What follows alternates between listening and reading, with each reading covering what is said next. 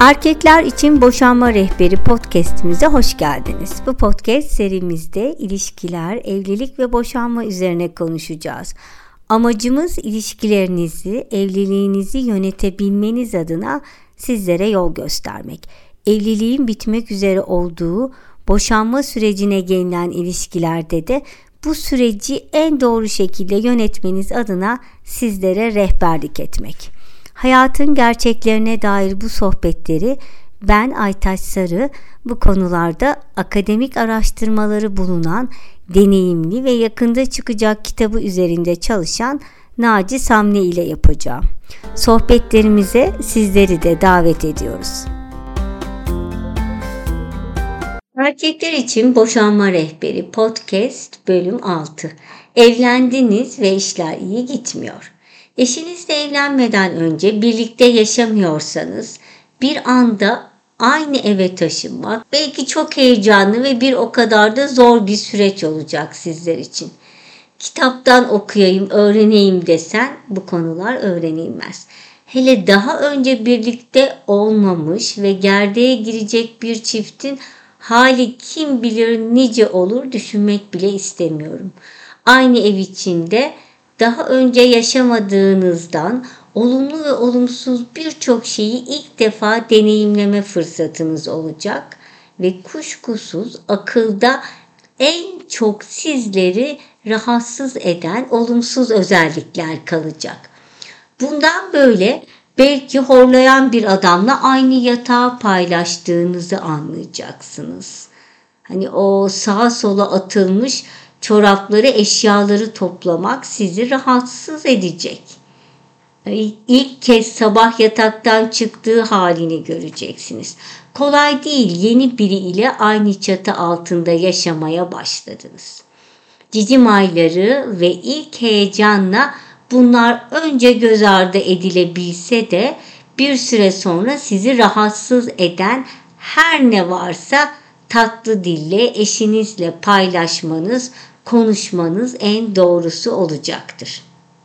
Evet yani bu aşamada bazı öngörülmez ciddi durumlarda ortaya çıkabilir. Aşk, flört, evlilik başındaki aldırmadan tolere edeceğimiz bir sürü konu var. Ama bunun sonuna geldik artık ve artık her şey göze batıyor. Bazı bir şeylerin kötü gittiği hissiyatına da sahipsiniz. İşte bu gerçekten bir hissiyat mı yoksa bir şeyler kötü mü gidiyor? Gelin e, kötü gidişin sinyallerini madde madde sayalım. Ha, dur tahmin edeyim. Ee, cinsel problemler konusu gündeme geliyor herhalde. Çünkü ciddi durumlar ortaya çıkabilir dedin. E yalan mı yani ciddi değil mi bunlar? Biz erkeklerin ciddiyet anlayışını öğrenmeye başladın demek doğru tahmin. Tabi yani evlendik kadında cinsel isteksizlik, vajinismus, adamda sertleşememe veya fazla sertleşme yani agresif bir durum gibi cinsel hayatları etkileyecek problemler ortaya çıkabilir ve bunlar derhal utanılmadan, sıkınılmadan gerek çiftler arasında konuşulup gerek tıbbi yardım alınıp derhal çözülmeli. Hemen bununla yine en alakalı sinyallerden biri. Evlendik, balayı geçti, cicim ayları geçti ve cinsel birliktelik gittikçe azalıyor. Yani bunun normal sayısı diye bir şey yok. Bu tamamen size bağlı. Bazı çiftlere haftada bir az, bazısına ayda bir normal. Ama cinsellik her şeyin bir tarafa bırakılıp çiftlerin en yakın oldukları, sevgilerini birbirlerine en açık gösterdikleri yer. Yani bunun bolluğu da tatminkar bir ilişki ve evlilik demek. Yani dolayısıyla eksikliği tam tersi. Sevgi eksikliği çiftlerin uzaklaşmasına mutlaka sebep olacak. Ya tamam kabul ediyorum evliliğin başında abazacı sayılar okey ama zamanla azalması da normal. Ama siz bir erkek olarak veya kadın olarak bir eksiklik hissediyorsanız bunda bir problem vardır. Normal bir çift haftada bir kere de cinsellik yaşamalı en azından. Yani yaşa bağlı tabii ama bu bile yoksa sorun vardır derim. Şu an bakıyorum etrafımızdaki birçok erkek arkadaşlarla konuşuyorum. Değil haftada bir yani ayda bir defalardan bahsediyorlar. Bu belki geçici bir dönem ama gördüğümüz şu ki kadın evlenip çocuk sahibi olunca eşine cinselliğe daha az zaman ayırıyor. Biz bu konuda anlayışlıyız aslında erkekler ama yine de kadınlar çocuktan sonra cinselliği neredeyse unutuyorlar. Arada bir adam şanslıysa beraber oluyorlar. O kadar. Hani cinsel birlikteliğe gelene kadar bence aslında dokunma bitmiş oluyor. Birbirine tensel değil, göz ile bile dokunmayan, temas kurmayan iki insan en önemlisi. Tensel arzu ve temasta bittiyse ilişki de bitmiştir. Birbirini arzulamayan iki insanın evliliği de zoraki birlikteliktir sadece. Açıkçası e, cinsellik uzun soluklu evliliklerde mesela evleneli 25 yıl olmuş kadınların büyük bir çoğunluğu için evlilikte olması öncelikli bir beklenti değil. Kadın için cinselliğin bitmesi bir boşanma sebebi de değil. Bir kadın evlilikte ne bekler diye sorarsanız öncelikle güven, paylaşmak ve sevgi beklerken erkek sevgi, saygı ve cinsellik bekliyor. Erkek için cinsel hayatın bitmesi bir boşanma sebebi arkadaşlar. Derslerde anlatıyorum iletişimde beden dilinin önemini. Çiftler birbirleri ile sözcüklerle değil beden dili ile bile iletişim kurmuyorlar. Bir güler yüz yok, sarılmak yok. O nedenle cinsellik bitmiş ama asıl dokunma, tensel temas bitmişse evet o evlilikte bitmiştir diyebiliriz. Sen cinselliği birinci sıraya koydun. Ben de ilişki ve iletişim uzmanı olarak ikinci en önemli konu iletişim eksikliği veya kalitesiz iletişim derim. Ya evdeki muhabbet bir süre sonra şuna dönüyor. Hoş geldin kocacığım. İş nasıldı? İyi. Sen ne yaptın? Hiç pazara gittim. Kedi nerede? Dama çıktı. Ya bu tarz konuşmalara takılıyorsun. Sonra sen maçına gidiyorsun. Kadın dizisine dönüyor. O akşam öyle bitiyor. İşte bu iletişimsizlik tabii ki. Çiftlerin çok az iletişimi var ya da sadece gerektiği kadar konuşuyorlarsa bence sinyallerden biridir bu. Aslında çift demesek çok daha doğru bence. Aynı evi paylaşan iki yalnız insan. Ben buna iki kişilik yalnızlık diyorum. En fenası da bu. Hani tek başına yaşadığın yalnızlık çekilebilir. Belki de senin bir tercihindir ve dolayısıyla tek başına olduğunda mutlu dahi olabilirsin. Ama bu bir başka durum. Hayatı paylaşmak adına biriyle bir ortaklık yapmışsın.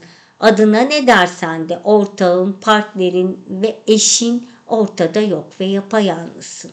Öğrenci olsan ve aynı evi paylaşsan biri ile iletişim çok daha fazla olabilir. Tek başına yalnızlık kabul edilebilir ancak iki kişinin olduğu yerde bir şeylerin yolunda gitmediğinin de en güzel işaretidir bence. Evet, bir yandan da seslerin yükselmesi, tartışmaların başlaması bu da bence büyük bir problemin işaretidir. Şaşırdık mı? Tabii ki hayır. Yani birbirine tahammül edemeyen iki insan sırf muhabbet olsun diye birinin ak dediğine diğeri kara diyor. Her konuşma tartışmaya dönüşünce zaten susmak en iyi ve tek yol haline geliyor. Bir tarafın tamamen sessiz kalması durumu var. Bir de ki bence en büyük sorun da bu. Çünkü tartışmak da bir iletişim yol ve yöntemi. Halen söyleyeceklerim var demenin bir şekli. Bir şeyleri kurtarma çabası. Susmak öyle mi? O ilişkiye karşı artık hiçbir ümidin kalmadığı durum. Sarf edilecek hiçbir sözcüğün anlam ifade etmeyeceğine inanılan an. Kadınlar sessizce gider. Bir kadın olarak söylüyorum.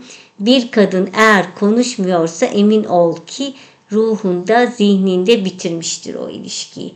Kendince hesaplaşır, bölmüş, toplamış, çarpmış, çıkarmış ve değerlendirmiştir. Değer görmediğine, saygı görmediğine, sevilmediğine karar vermiştir. İlişkiyi kurtarmanın artık mümkün olmadığına inanmıştır. Yani susmak yerine bağırıp çağıran kadın hala ümit olan kadındır diyorsun. Anladım. Ya eşinizle kaliteli vakit geçirmemek. Yine eşler arasında ilginin bitmesini bu listeye ekleyebiliriz. Birlikte anı, zamanı paylaşmamak, birlikte olmaktan keyif almamak yine iki kişilik yalnızlığa en fenası demiştin ama bu daha da fena. Yani kadınlar bir bakıyorsun kendi hemcinsleri ve aileleriyle vakit geçirmeye başlıyorlar. Oysa eşlerin birlikte geçirdikleri zaman süresi arttıkça mutluluk da artıyor sanki. Bunun farkına varmak lazım. Eşimiz bizle gezmeye gelmiyorsa tabii ki kadınlarla takılıyoruz. Yani bunda var mı bir çözümü? Ya erkekler de erkek erkeğe takılıyorlar zaten bir süre sonra. Yani bir hobisi varsa bisiklete binmek, maç yapmak, eşiyle geçireceği neredeyse bütün zamanları bu hobileriyle dolduruyor. Bir yandan da eşler birbirinin hobisini denemeye yanaşmıyor. Ben yani eski eşimle yoga kampına gidip olmadık pozisyonları denedim. Gayet de keyif aldım ama benimle tenis oynasın diye aldığım mini etekli tenis elbiseyi hediye ettim. Saçmalama bunu giyip senle tenis falan oynamam diye bir söylemle direkt maçı kaybettim orada. Yani erkek zaten bir süre sonra birlikte zaman geçirilecek değil sadece eve para getiren bir adam olarak görülüyor. Yani bence bu kesinlikle büyük bir problem. Bir problem de dışarı çıkmayıp sürekli evde vakit geçiren çiftler. Yani içine kapanıp ebin birbirlerini ne kadar oyalayabilirsin? Yani illa Sunset restorana gidilmesi gerekmiyor. Dışarıda bir yürüyüş yaparsın, bir çay içersin, bir tiyatro. Yani bunlar evliliğe neşe, dinamizm katacak aktiviteler. Bir taraf sürekli bundan kaçıyorsa ya o adamı o şekilde kabul edin ya o evi terk edin. Yani bu olay belli bir yaştan sonra zaten oluyor. Yani biraz kendimizde, kendi hemcinslerimde suç adamlar altlarında pijama, ellerinde gazete, önlerinde TV, evde otura otur veriyorlar. Kadınlarsa tabii ki o zaman kadın arkadaşlarıyla Madrid, Barcelona, olmazsa Nallıhan Beypazarı geziniyorlar. 20-30 yılı birlikte geçirdikten sonra belki olabilir ama evliliğin başlarında bu olmaması gereken bir durum. Hani dağınık, pis, umarsız eş de kadını bıktırır. Eşinizin ortalığı hep dağınık bıraktığını, her gece içtiğini, eskisinden kaba olduğunu, çok fazla telefonla konuştuğunu, hafta sonu sürekli maç seyretmek istediğinde görebilir ve şaşırabilirsiniz. Aslında bunlar da artık e, sabrın sonuna geldiğinin bir sinyali. Bunun gibi birçok konu olacaktır ki işte sabır katsayınız aşk metrenize bağlı olarak bunlarla bir süre aldırmadan yaşayabilirsiniz. Yani sadece umarsız olan erkekler mi? Ben kadınlar biliyorum bir sabah kalkıp masaya kahvaltı koymamış.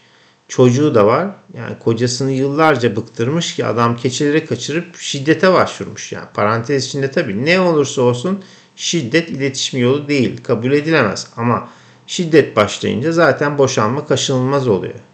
Ben hani bu umarsız sıfatını erkeğe biçmedim ama öte yandan erkekleri konuşunca onlara yapıştı gibi anlaşılmasın lütfen. Hani kadın ya da erkek fark etmez. Karşımızdaki insanın duygularına, hassasiyetlerine, kişiliğine değer vermek ile başlar iletişim.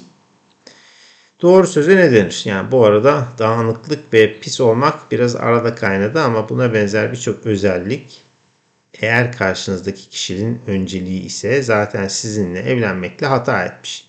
Evliliğin selameti için sizler de çaba göstermeli ve değişmeye çalışmalısınız.